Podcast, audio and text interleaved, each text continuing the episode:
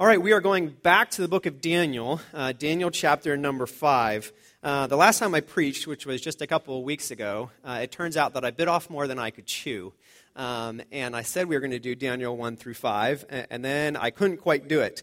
Uh, and so uh, Blake asked if this week I was going to go ahead and do Isaiah 1 through 44, um, and I decided that was a bad idea. So um, we're going back to Daniel. I know someone else said, hey, whatever happened to Colossians? You know, I, I preached that other message uh, a couple weeks ago just because it was on my heart and it was on my mind, and I was hoping to be helpful.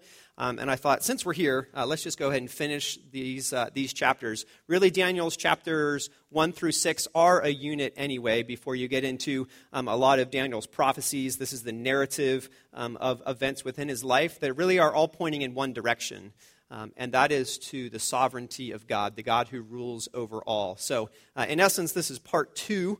Um, we, um, we love preaching verse by verse here, um, but it's even more than that. We enjoy going um, consecutive exposition. So that's our normal practice, and every time I preach, I'm reminded that there's good reasons that that's our normal practice. It's hard to just jump into a, uh, a topical message, which is even why I started Colossians, just to have something that I could return to again and again.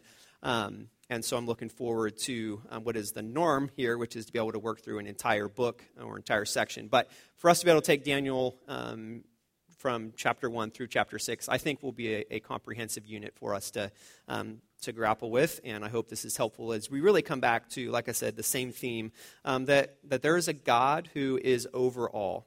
He is ruling over both nations and individuals. Uh, there is a God who is in control of human history, over circumstances. There is a God who is in control over life and death. There is a God who is in control over both the good and the bad. And the God of our Bible is a God that nothing happens outside of his understanding and really outside of his control. This is the God of the Bible. Maybe you weren't here for a couple weeks ago when we worked through these first couple uh, chapters, but that stands out in the book of Daniel in, in these opening sections over and over again that God is in heaven and he does everything that he pleases. God is the one who sets up kings, and God is the one who takes down kings. Uh, God is the one who sovereignly decided to rescue Shadrach, Meshach, and Abednego um, from the fiery furnace. This is a God who is not limited in power, um, he is all powerful while at the same time being all good. And I started off my last message um, as a bit of a downer. Uh, and maybe some of you, like I said, were here for that. Um, I, I, talked about the threats to religious liberty, the rise of the LGBT agenda, and some election woes that are on us. Uh, and since that very cheery introduction, uh, and since that message, there have been two high profile shootings by police of African Americans. Since that message, there's been the deadliest attack on U.S. law enforcement since 9 11 as five Dallas police officers were shot and nine more were wounded. Since that message, three police officers were killed in Baton Rouge.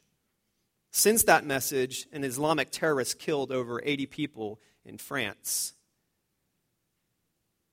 Now, our, our need to be, to be able to understand the God of the Bible and then look at the world around us has never been greater our need to be able to interpret world events through a biblical lens is, is really under assault from, from every side. You have these events of, of death and terror, and really uh, the loss of any life is a, is a sadness. It is, it is awful for any human made in the image of God uh, to die. We, we also um, would be wrong to miss what an attack on society, what that is when people like police officers are killed. Not just, not just a person made in God's image, as serious and as sobering as that is, but really a threat to even the, the order of our society. These are, these are dark and serious days. It's not just it's not just these events of death and terror, however. There's other things going on in our world um, in the name of justice. I, I saw um, on the news that uh, the NBA has just decided to pull its All Star game from Charlotte because of North Carolina's laws on gender specific bathrooms.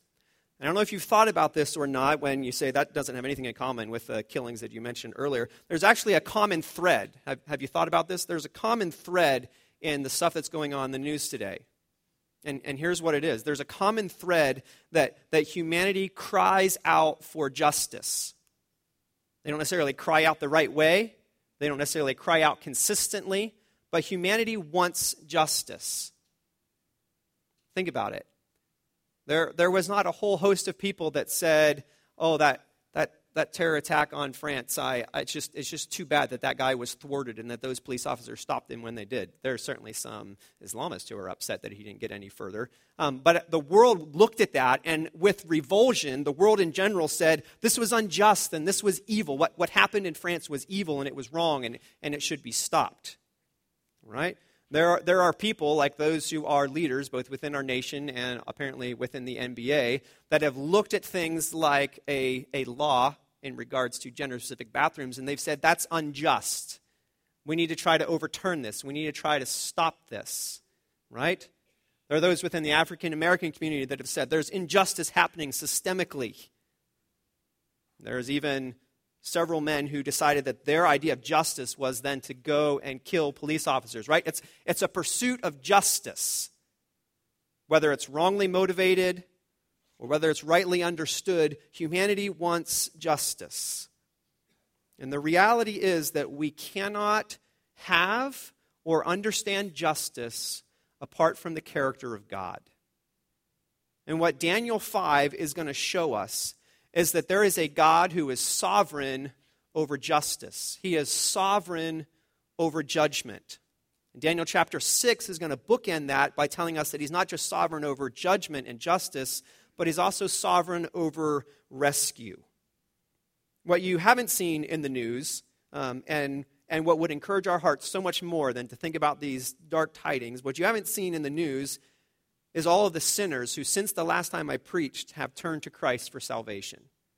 That hasn't made the front page of the newspaper. There are missionaries who have faithfully given the gospel for these several weeks, and God has been pleased to, to give fruit to, to their work. There, there have been those who, in these last weeks, since I've preached, have been caught in addiction, but they have found victory. There are children who have put their faith in Christ, and, and those kind of things don't hit the, the national news media. We don't see them, but there is a God who is just as sovereign over the rescue of sinners as he is justice and judgment.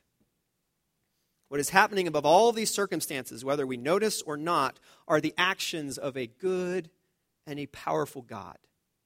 There is a God who determines what is right and what is wrong. There is a God who made the principles of right and wrong that they might those principles might be rejected or they might be ignored, but they cannot be invalidated. There is a God who determines that sin will have consequences. There is a God who alone provides true justice. The reality is that you and I are poor judges of what justice is. What is the right punishment for unjust murder? What does justice look like in this life? Or what is just in eternity? Who are those that should be forgiven and who should be condemned? All these questions are beyond our ability to decide and certainly beyond our ability to enforce. But thankfully, they are not out of the control of a sovereign God. And that's the God that you and I should be worshiping this morning. When you get to Daniel chapter number 5, Daniel is going to move seamlessly from Nebuchadnezzar's praise of this great God to Belshazzar. Look with me at the end of Daniel chapter number 4, and this is where we ended. Nebuchadnezzar, in verse 37, praised and extolled and honored the King of heaven, for all his works are right and his ways are just. And those who walk in pride, he is able to humble. And what are the next two words? King Belshazzar. You're, you're supposed to connect the dots from, from the end of chapter 4 to those first two words, King Belshazzar. Those who walk in pride, he is able to humble, King Belshazzar. You see, a lot of times we hit chapter breaks in our Bible and we start thinking it's a whole new subject. It's a whole. This is intentionally put together with. It's a seamless transition to the words King Belshazzar because we're going to see in chapter five is that King Belshazzar is one of those who is proud that God is able to humble because God is sovereign over justice and over judgment. And while the story of Nebuchadnezzar is one, um, really amazingly, of hope of a pagan king who, who started to grasp the character of the one true God, King Belshazzar is a story of condemnation. Let's see what happens in, in verse number one. King Belshazzar made a great feast for a thousand of his lords, and he drank wine in front of the thousand. Belshazzar, when he tasted the wine, commanded that the vessels of gold and of silver that Nebuchadnezzar his father had taken out of the temple in Jerusalem be brought, that the king and his lords, his wives, and his concubines might drink from them. So here's Belshazzar. Um, he has actually taken um, taken over the kingdom of Babylon. He's a, he's a co regent, so he's actually serving um, along with his father. Um, it says his father was Nebuchadnezzar. Um, in this case, it doesn't mean his immediate, uh, his immediate father, but it's father by relation, so it's probably his grandfather. All right, so when you read father, don't think, oh, Nebuchadnezzar was the dad and then he had Belshazzar. It's probably more his grandfather. Um, and so Belshazzar has this feast and so he makes this command as they're feasting to bring the vessels of gold and silver that have been taken from the temple in Jerusalem. You say, uh, no big deal, right? Uh, wrong. Really, really big deal. Because notice what he wants to do um, with these vessels of gold and silver. Um, they bring them in, and it says in verse 3 the king and his lords and his wives and his concubines drank from them. Say, is that the big deal? We still haven't gotten to the big deal yet. It's not just that they were using um, these vessels of gold and silver. What they were doing was blasphemous, blasphemously worshiping with these items. It says in verse 4 they drank wine and they praised the gods of gold and silver, bronze, iron, wood, and stone. They took what had been sacred, what had been used for the worship of God, for the worship of Jehovah. They took these things that had been sacred and, and then they began to worship their own false idols with, with these same objects. In fact, they were probably celebrating the fact that, that they were, their gods were stronger than the God who couldn't even protect his, his vessels of gold and of silver. Their God was stronger, so they thought, than Israel's God. And so they were worshiping. They weren't just drinking, it wasn't just a feast, they were worshiping. And immediately in verse number five, the fingers of a human hand appeared. And this is shocking. Uh, this, is, this is the biggest downer that has ever happened in a party ever, right? Um, the fingers of a human hand appear. Right? And now remember, this is a day and age in which there is no there is no PowerPoint. They're not used to like looking up and seeing things projected on the wall, right? They're sitting, they're feasting, they're drinking. All of a sudden, fingers appear right? No, no body. It's just these fingers, all right? This is bizarre. Um, these fingers appear and they write on the plaster opposite the lampstand. Probably is stressing that just because it means that it was right by the light, so they could, everyone could clearly see this writing. It was right by the light. And the king saw the hand as it wrote. And look what happens to Belshazzar. His color changed and his thoughts alarmed him. His limbs gave way, and his knees knocked together. Isn't that a fantastic description of just the complete terror that Belshazzar is feeling at this point? His color changes, his knees are knocking together. He's, here he is, this king, and he's terrified by this hand. And so he calls loudly to his magicians and his enchanters and he says, Listen, whoever can read whatever is written on here, I will reward you fantastically. He says, I, I will clothe you with purple. I will give you a chain of gold around your neck. You'll be the third ruler in the kingdom. Right? Again, why, why would he say third ruler? We assume it's because he was a co ruler, right? So he and his dad were the rulers, so he couldn't say, You'll be second in command because he already had two kings. So he said, Third, you'll be the third ruler, right? This is the, this is the highest position he could possibly promote anyone to. So all the king's wise men come in, but none of them could read the writing or make known to king the interpretation. And uh, I was kind of thinking that Belshazzar is kind of like a chameleon because if you look in verse number 9, his color is going to change again, right? This guy keeps changing colors. Uh, King Belshazzar was greatly alarmed, and his color changed, and his lords were perplexed. Everything has just come to a screeching halt. Right? Can you imagine all these people are drinking and toasting their gods, and there's probably some instruments playing, and all of a sudden this hand comes and it writes, and the room is just gone, whoosh, just dead quiet. And everyone is confused. What does this mean? What, what was that that I just saw? And, and what is this writing on the wall? And nobody knows, and nobody could figure it out. Until along comes the queen, who we think was probably the, the queen mother. She comes and, and she hears the words of the king and his lords. She comes into the hall and she says, um, O king, live forever. Don't let your thoughts alarm you or your color change. All right, there it is again. That, that color change just keeps happening. All right. Um, she says, There's a man in your kingdom who has the spirit of the holy gods. And in the days of Nebuchadnezzar, she says, um, this guy was able to interpret dreams and explain riddles, and his name is Daniel. So let Daniel be called, and he'll show the interpretation. So, verse 13, they go and they get Daniel. So Daniel's brought in before the king. And the king answers and, and, he, and he tells Daniel, Look, I know who you are. You're Daniel. You're one of the exiles. Um, I've heard that you have the spirit of gods. I, I hear that you have excellent wisdom. Now, all these other guys have been unable to tell me what is going on here, he says in verse number 15. They couldn't show the interpretation of the matter, but I've heard, Daniel, that you can give interpretations and solve problems. It's very flattering to Daniel. Daniel, nobody else, the, the wisest men in my whole kingdom can't do it, but you can, Daniel. At least that's what I hear. Um, and so, if you can do it, if you can read the writing and tell me its interpretation, he repeats, You're going to be clothed with purple and a chain of gold, and you'll be the third ruler in the kingdom. And what Daniel does next is really quite shocking, and it's really quite rude. What Daniel does is he just skips over all of the normal courtesy that should have happened in this kind of king's court.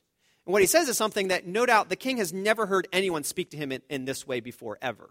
Right? No one else would have dared be this impudent. Listen, look what Daniel says in verse 17. He says to the king, Let your gifts be for yourself and give your rewards to another. All right? Now, that is not the humble, soft spoken kind of answer that this king is used to hearing. You, you know what? Your gifts and your rewards, you can just keep them, king. All right? This is Daniel starting out immediately extremely confrontational. All right? Um, this is unusually blunt. Um, this, this is missing all of the you know, politically correct politeness that is, that is expected. And, he, and so he, he, he cuts right through all of this manners and all this politeness, and he says, I will read the writing to the king, and I will make known to you the interpretation. Here's what's going on, Daniel says. And all of a sudden, Daniel starts lifting the king from what the king thought was going on and, and the king's understanding of the world around him. And all of a sudden, Daniel says, Actually, there is a God who is over all that you have not even acknowledged. And what Daniel does for, for Belshazzar is the same thing he needs to do for us this morning, which is remind us that while we zoom in on this newspaper headline and, and this happening in our world, what we can so easily forget is there is a God who is over all. Because what, what Daniel says, Belshazzar, is, um, O king, the most high God gave Nebuchadnezzar, your father, kingship and greatness and glory and majesty. Okay, do you notice that? And I know I stressed that in this last message, but there it is again. It is the, it is the most high God who gave Nebuchadnezzar kingship. It is the Most High God who gave Nebuchadnezzar his greatness and his glory and his majesty. Nebuchadnezzar was not a self made man, he was a God made man. And I say that understanding um, even the fact that he was a pagan, cruel, vindictive king. God was still the one that was over it all. God was over it all to even get to Belshazzar, something that Belshazzar had, had completely misunderstood from, from history, what we find out um, is that Belshazzar didn't become uh, co king um, until after Nebuchadnezzar died. He, Nebuchadnezzar had a son, and his son got assassinated. And the guy that assassinated Nebuchadnezzar's son then became the king, but then he died after four years. He also had a son, and guess what? His son was also assassinated. And then along came Belshazzar, um, who was Nebuchadnezzar's grandson and Belshazzar's dad, to become to become co kings, all right, or great grandson, or however that would work out. Right? So we're talking, a lot of things have happened since Nebuchadnezzar, and God is the one that, even throughout all of this conflict in Babylon and, and all of these political um, um, workings and inner workings, God is the one who gave Nebuchadnezzar greatness, and then he is also the one that ro- raised up Belshazzar. In verse number 19, Daniel reminds Belshazzar, because of the greatness that God gave to Nebuchadnezzar, all peoples and nations and languages trembled and feared before him. You notice that? It's because of the greatness that God gave him. Where did Nebuchadnezzar's government come from? It came from God. He was the one that gave it to him. And, and, and Daniel reminds Belshazzar that, that whomever he would, Nebuchadnezzar killed. And whomever he would, he kept alive. And whom he would, he raised up. And whom he would, he humbled. But what happened to Nebuchadnezzar? In verse number 20, when Nebuchadnezzar's heart was lifted up, and his spirit was hardened so that he dealt proudly, he was brought down from his kingly throne, and his glory was taken from him. Do you remember we, we looked at that, how Nebuchadnezzar, God actually uh, made him go crazy. And for seven years, he, he, he acted like an animal. He, he ate grass, and his hair grew long, and his fingernails grew long. Um, he was insane, essentially, until, verse 21, until he knew that the Most High God rules the kingdom of mankind and sets over it whom he will. Okay? we should already know this because of what we studied in Daniel, but Daniel's making a point to this next king, Belshazzar. He's saying, Belshazzar, you should have learned something from all of that history, right? So maybe history is not your favorite subject, um, but we are supposed to be learning from watching God at work, all right? And, and so look what he says. He says, Belshazzar, verse 22, you, his son Belshazzar, you have not humbled your heart, though you knew all this. Because God is sovereign over all things, we should humble our hearts before him. And even Belshazzar was supposed to have learned that lesson. And in verse 23, he says, Daniel says, But you have lifted up yourself against the Lord of heaven.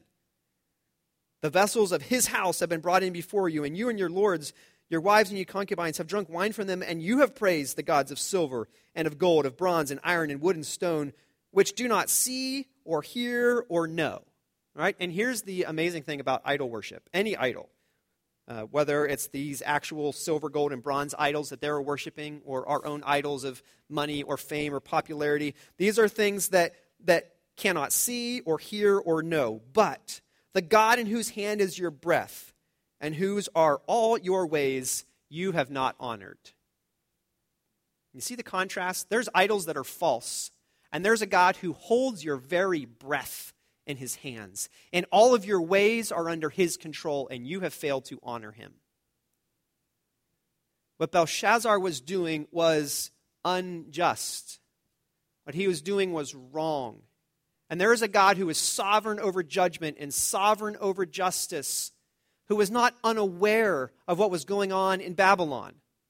He, he, hadn't, he hadn't gone to sleep and, and missed everything that was happening and even the evil that was happening. God was well aware and, and he had it all in hand.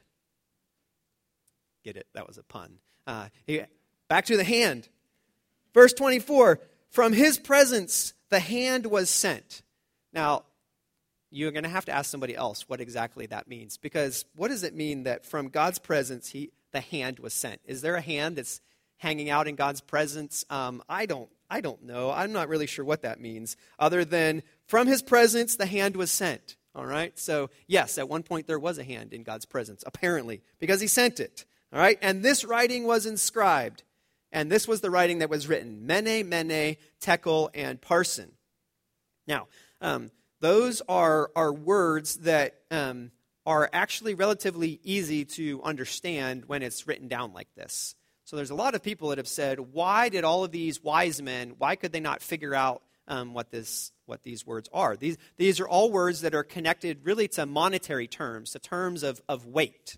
All right? Um, and, and any Hebrew student or any Aramaic student um, would be able to, to know what these words mean. So why couldn't they figure it out? Well, there could be a couple reasons. Um, it, it could be they, they didn't understand it because the way um, Hebrew and, and both Aramaic are written, there, there's not a bunch of vowels and spaces and periods and all the things that we're used to. The, all these letters would have just run right next to each other. So some say, well, that's why they couldn't have, have figured it out.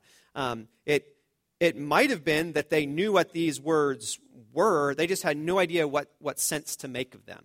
Um, uh, last week, um, Pastor Scott's uh, nephew came to Upward with us, and uh, maybe some of you got to meet him. Um, Pastor Scott's nephew, Ivan, uh, he's a PhD student at Stanford, um, and he's a, he's a real rocket scientist. Um, and so when I asked him, um, So what is it that you're studying?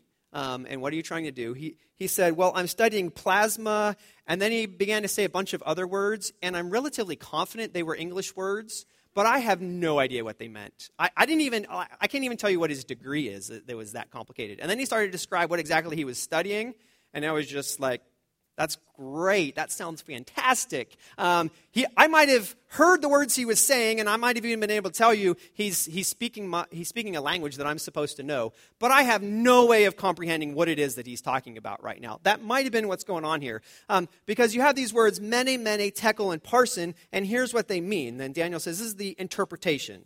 All right? Mene, God has numbered the days of your kingdom and brought it to an end and he, it's repeated twice. We think that's for emphasis. God has certainly numbered. That's the idea of mene. Uh, he's numbered the days of your kingdom and he's brought it to an end. Who's the one in charge of Belshazzar's kingdom? It's not Belshazzar. There is a God who is sovereign over all.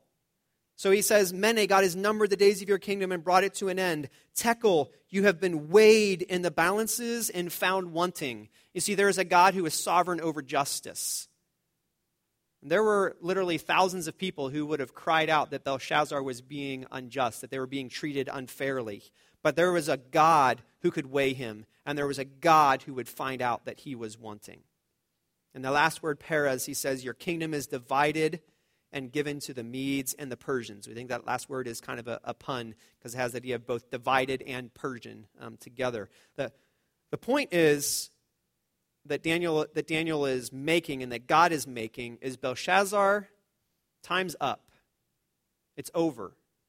You have been you have been weighed, you've been measured, and the God who is over all has decided that it's time for your kingdom to end. What happens? Belshazzar gives the command. Daniel's clothed with purple, and a chain of gold is put around his neck, and a proclamation is made about him that he should be the third ruler in the kingdom. So that whole like you can keep your gifts. Remember, Belshazzar's still the king. He's going to do whatever he wants. Um, Daniel's going, I don't want this. They do it anyway. That very night, Belshazzar, the Chaldean king, was killed.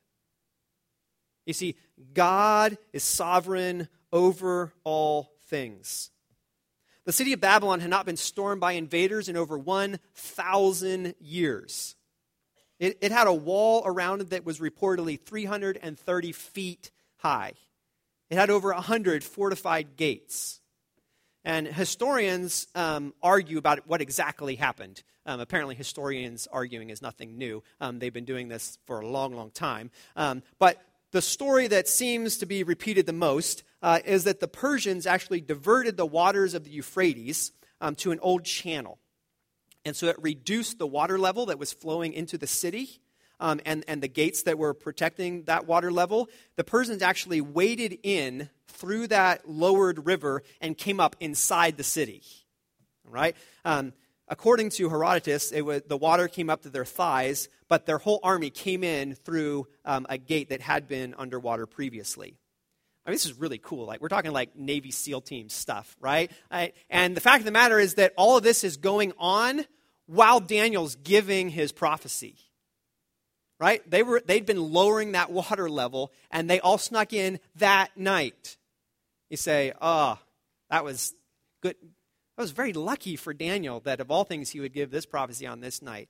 Obviously, no. This, God has ordained that this is the night that a hand will appear. God knew that this would be the night that Belshazzar would take um, his gold and silver vessels and he would blaspheme with them. And God had numbered Belshazzar's days to that very night because God is sovereign over justice.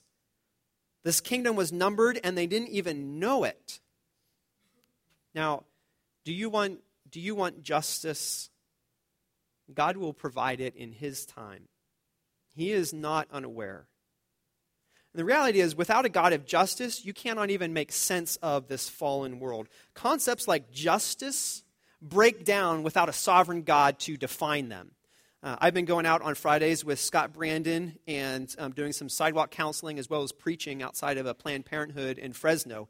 And this last week, uh, we were out there, and this guy came up because he wanted to argue with Scott, uh, who handled it really well. But this guy, this guy started saying, um, There is actually there's no such thing as moral absolutes. I don't even know why you guys are wasting your time out here because there is no right and there is no wrong.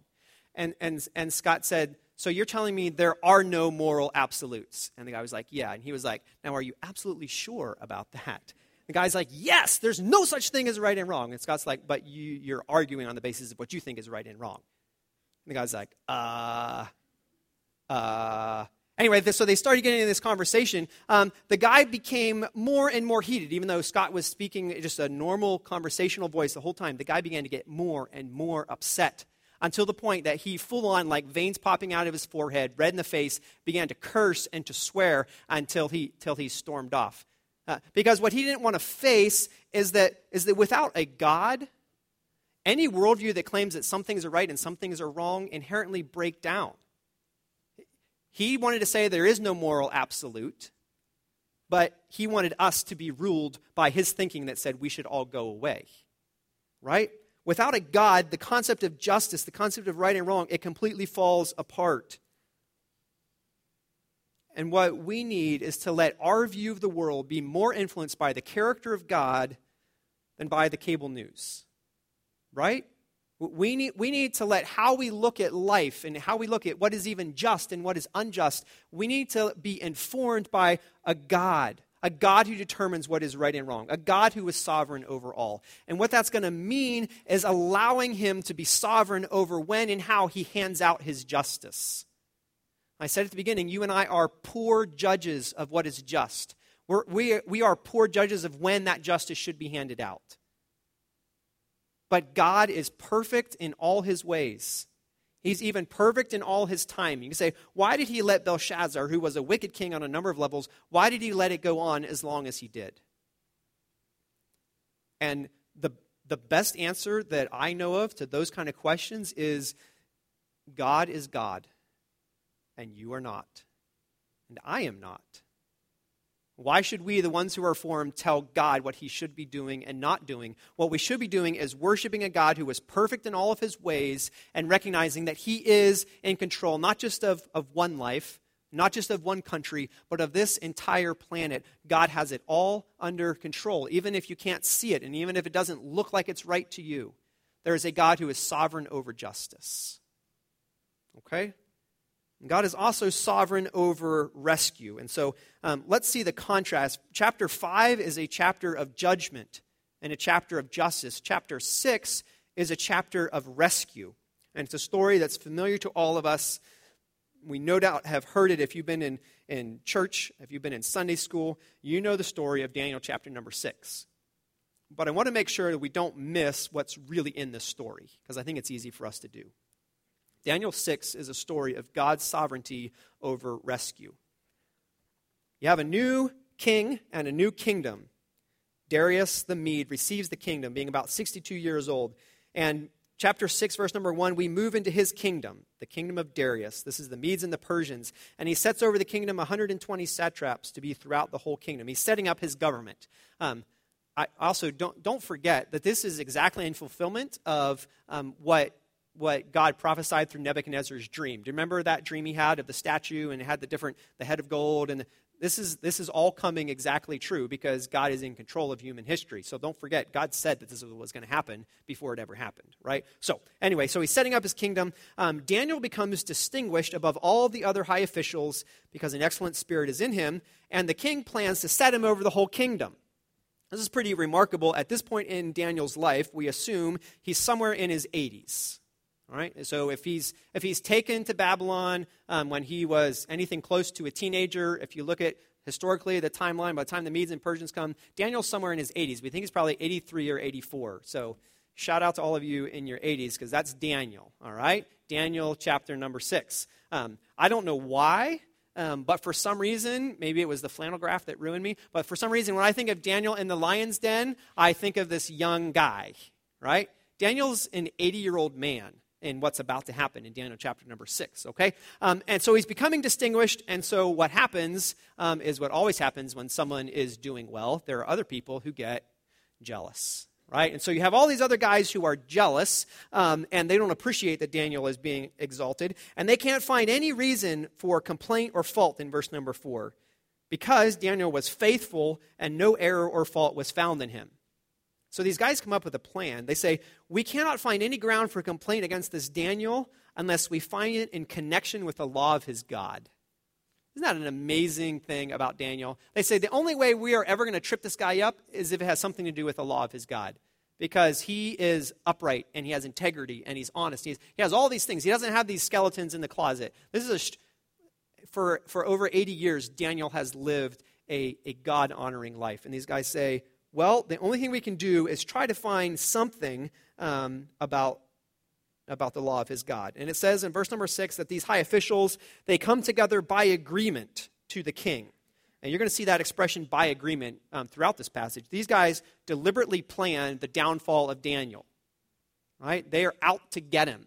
This is premeditated. They come to the king and they flatter him and, and they say, uh, King Darius wants you to live forever. Um, we have all agreed that the king should establish an ordinance and enforce an injunction that whoever makes a petition to any god or man for 30 days, except to you, O king, shall be cast into the den of lions. They say, King, you should pass this law that nobody can pray to any god or to any man except for you. Um, why, would, why would King Darius agree to this? Well, um, I mean, for this length of time, he gets to feel like he's as powerful as God. Everyone's directing their prayers and their worship to him. Uh, he also realizes this is probably a good move for his kingdom, right? Think about it. He's a new king, uh, he's got new territory, and he's trying to unify all of these people who, if they revolt, he's in, he's in serious trouble. So if he eliminates a whole bunch of various religions and he forces everyone to focus just on him, he's going to solidify his power base, right? This is a good political move. Uh, this is a good personal move. Uh, Darius goes, This is a great idea. I'm going to pass this law. Nobody can pray except to me. Um, he's walking right into this trap. Verse number 10 When Daniel knew that the document had been signed, he went to his house, where he had windows in his upper chamber open toward Jerusalem.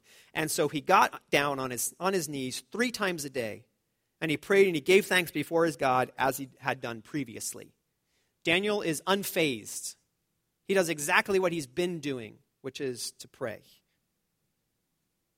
And so these men come by agreement. There it is in verse number 11 again. They come by agreement. They, they knew when he was going to be praying, so, so they wait they, and they come by agreement and they find Daniel making petition and plea before his God. That word found has more of the idea of they broke the doors down and burst in and they got him, right? It wasn't just, oh, hey, oh, there's Daniel praying. Well, that was, that was a good thing we found him. It's like they, they jumped in on him. They went, aha, you're praying. We got you.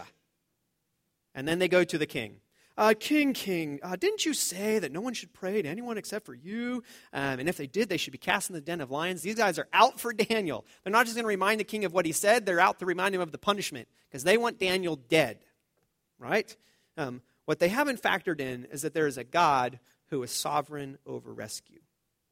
And the king said, uh, It stands fast according to the law of the Medes and Persians. I can't change it. And they answered and they said, Oh, good, because Daniel, we found him praying. And they said, Daniel, who is one of the exiles from Judah, pays no attention to you, O king. You know that's exactly what they said about Shadrach, Meshach, and Abednego earlier? They said, These guys pay no attention to you. They say the same thing about Daniel. He pays no attention to you, O king.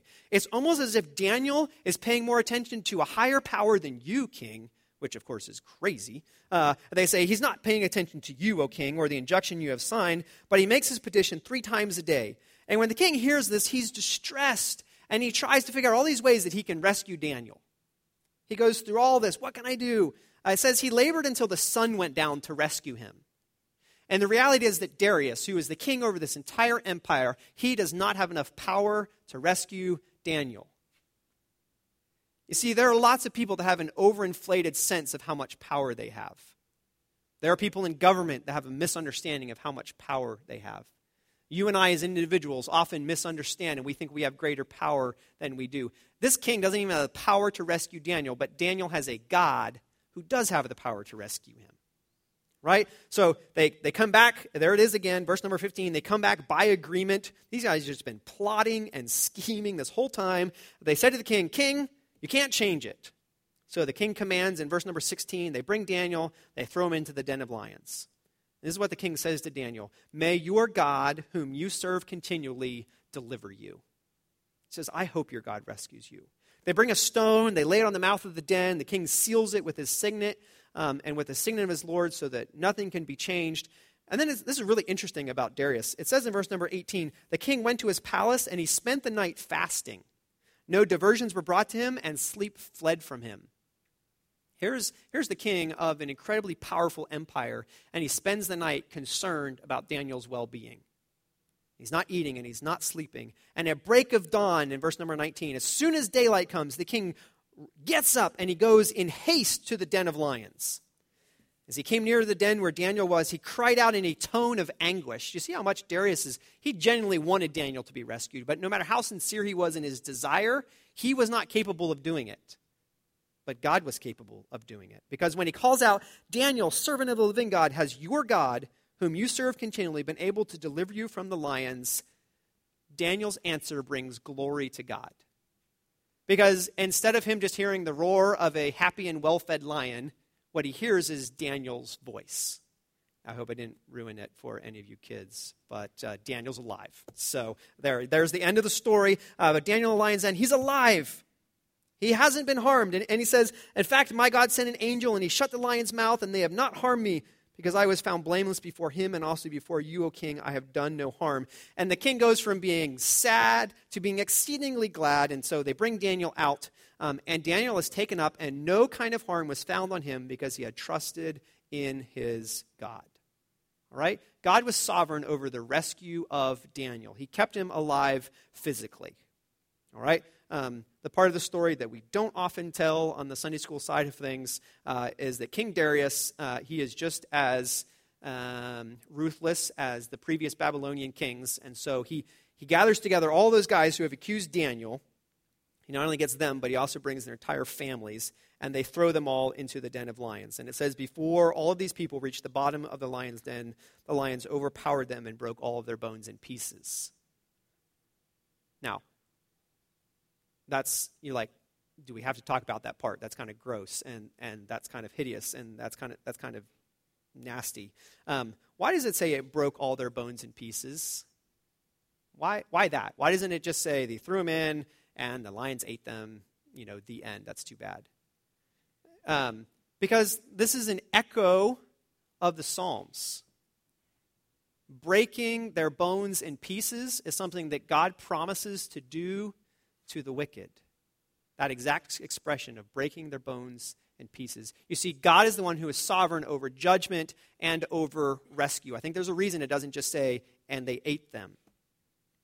Because even God was standing in just judgment over those who had opposed him and his servant. Look what Darius writes to all the peoples. He, he sends this out to all the peoples and nations and languages that dwell on all the earth. He says, Peace be multiplied to you. In verse 25, I make a decree that in all my royal dominion people are to tremble and fear before the God of Daniel. Now, good luck enforcing that, but it's still the right sentiment, what he's about to say. Because this is what he says about the God of Daniel For he is the living God enduring forever. His kingdom shall never be destroyed, and his dominion shall be to the end. He delivers and rescues. You see, Darius got it. God is the one who is sovereign over rescue. He is sovereign over deliverance. He is able to do this. He works signs and wonders in heaven and on earth. He who has saved Daniel from the power of the lions. I think it is it is such a shame that there are many times that we have reduced this story to a story of Daniel's bravery. Daniel chapter 6 is not about a brave Daniel. Daniel is not even supposed to be the focus of our attention in Daniel chapter 6. We can be thankful for a life that was God honoring. It's amazing that he trusted God. It's funny, I don't know why bravery was the thing that was picked. That doesn't even show up in this passage. It says that he trusted God. If anything, if we're going to moralize it, we should say, um, you know, be trusting like Daniel, but instead we say be brave like Daniel. Um, bravery is not the point. Um, the interesting thing is that Daniel rejected the praise of kings when he was alive uh, I'm pretty sure he'd be upset about him becoming the hero post mortem. All right? So Daniel was never intended to be the hero, and he doesn't present himself as the hero. The hero is a God who is able to rescue and able to save. And if you think about it from an even bigger perspective, um, this letter of Daniel comes to God's people as they are returning from exile right? Um, the, ne- the next king, uh, Cyrus, he's actually going to be the one that God uses to bring his people back to the land of Israel. And what God's people need is a reminder that God is the one who can rescue them. God is the one that keeps them safe and secure. Think about what's happening, not just, not just in the moment of Daniel, but think about the people that are reading the letter of Daniel. And they're being reminded wait, God is the one who sent us into exile because he was punishing us. God's the one that exalted Nebuchadnezzar. God's the one that brought Nebuchadnezzar down. God's the one that rescued Daniel. God can help us while we're here in Jerusalem with no walls. Um, God can help us as we rebuild this temple. God can help us as we rebuild this nation because God is the one who's able to rescue. This would have been hugely encouraging to the Israelites as a nation, and it should be hugely encouraging and instructive to us. Think about how this can encourage you. God is bigger than man's plans.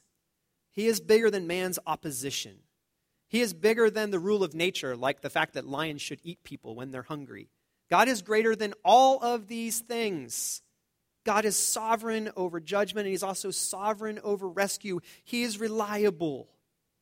You can trust Him. So, as we conclude this message and we ask ourselves, so what? What, what are we supposed to do with, with a message like this? Um, I want to I wanna encourage you this morning that you can trust personal justice to a sovereign God. You can trust personal justice to a sovereign God. Romans 12 tells us, Beloved, never avenge yourselves, but leave it to the wrath of God. For it is written, Vengeance is mine, I will repay, says the Lord.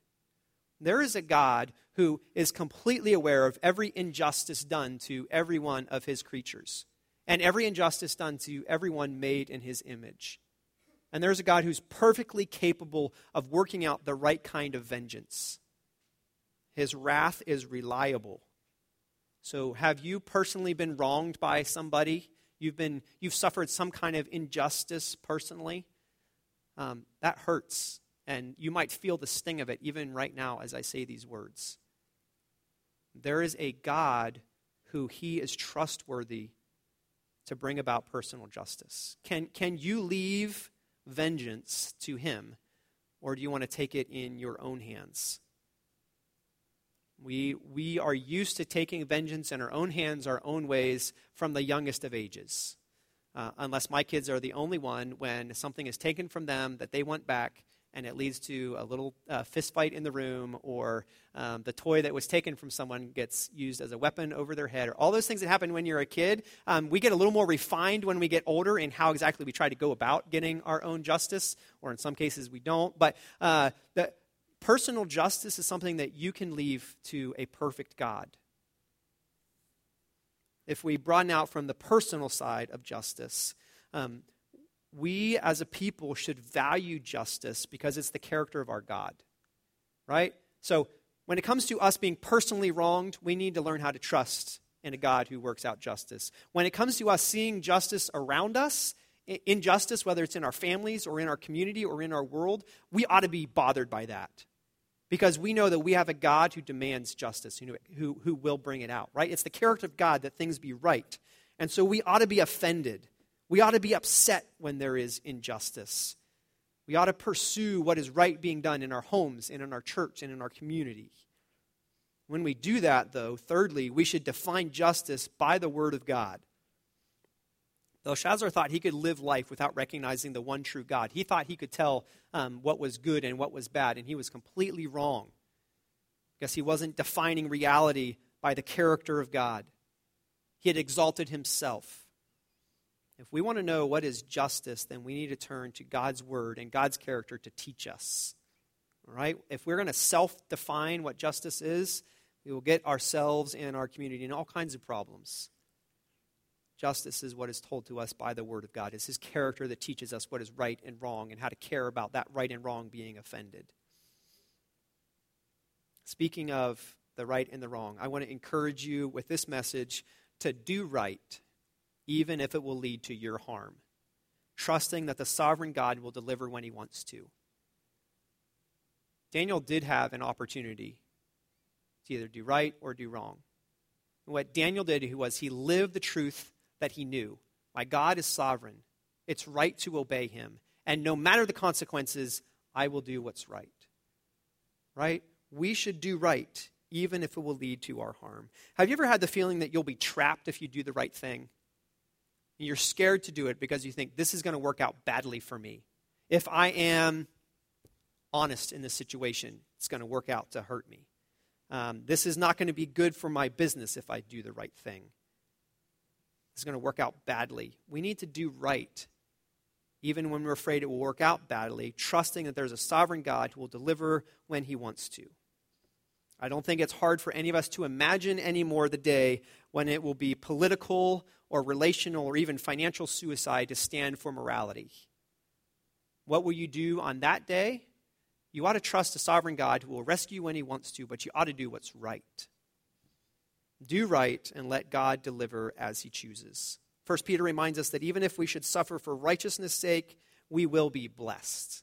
Right? Here's a perspective for us in all the doom and gloom of um, stuff that's happening. Even if we were to suffer for righteousness' sake, we'll be blessed.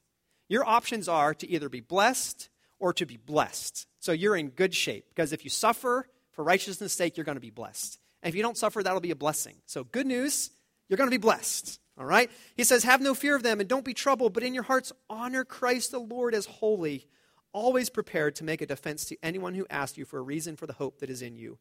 But do it with gentleness and respect, having a good conscience, so that when you are slandered, those who revile your good behavior in Christ may be put to shame. For it is better to suffer for doing good, if that should be God's will, than for doing evil. Right? It's better for us, if that's what God wants, to suffer for doing right. And what is the encouragement for us when it comes to suffering for doing the right thing? It's the next verse. The next verse is 1 Peter 3:18.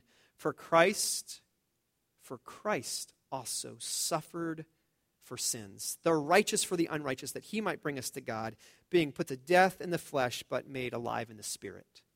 All right? We should do what's right, even if we're afraid of the consequences.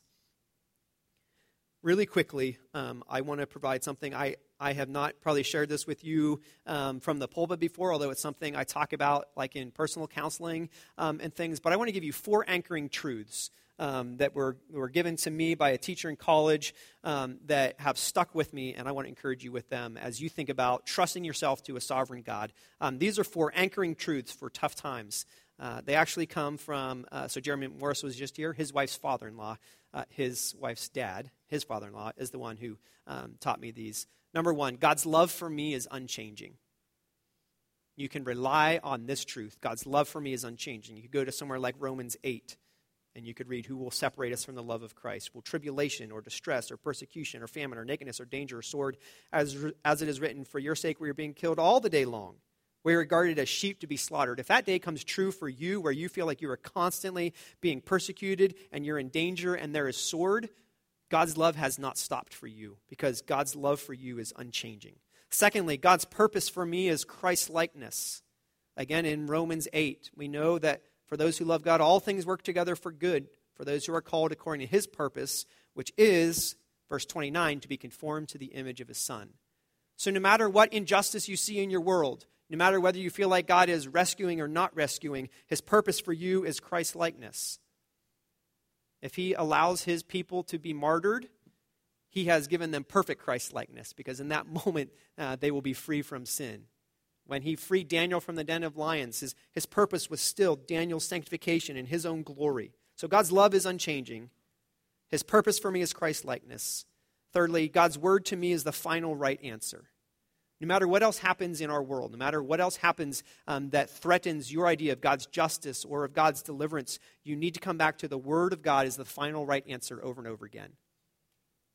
It is right. All Scripture is breathed out by God, and it's profitable and it's right. So hang on to your conviction that God's Word is the final right answer. Lastly, God's grace for me is sufficient. All right? God's love for me is unchanging. His purpose for me is Christ likeness. His word is the final right answer, and His grace is sufficient. These are things that are true about a sovereign God that you can rely on. Now, I know in this message I have primarily spoken to those who are already Christians, but I want to talk to you if you have not put your trust in Jesus Christ. And I want to appeal to you to not be lulled into complacency about your own sin.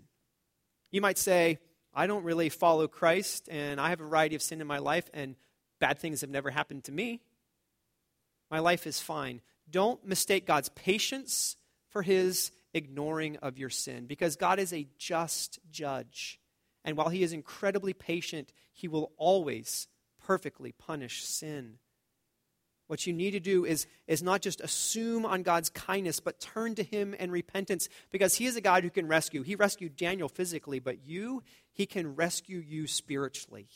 In fact, He's the only one that can do it. He's the only one with enough power to give life to you, to give you enough faith to believe.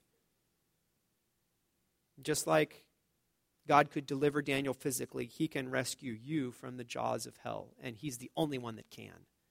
So I want to appeal to you. What Daniel says is true.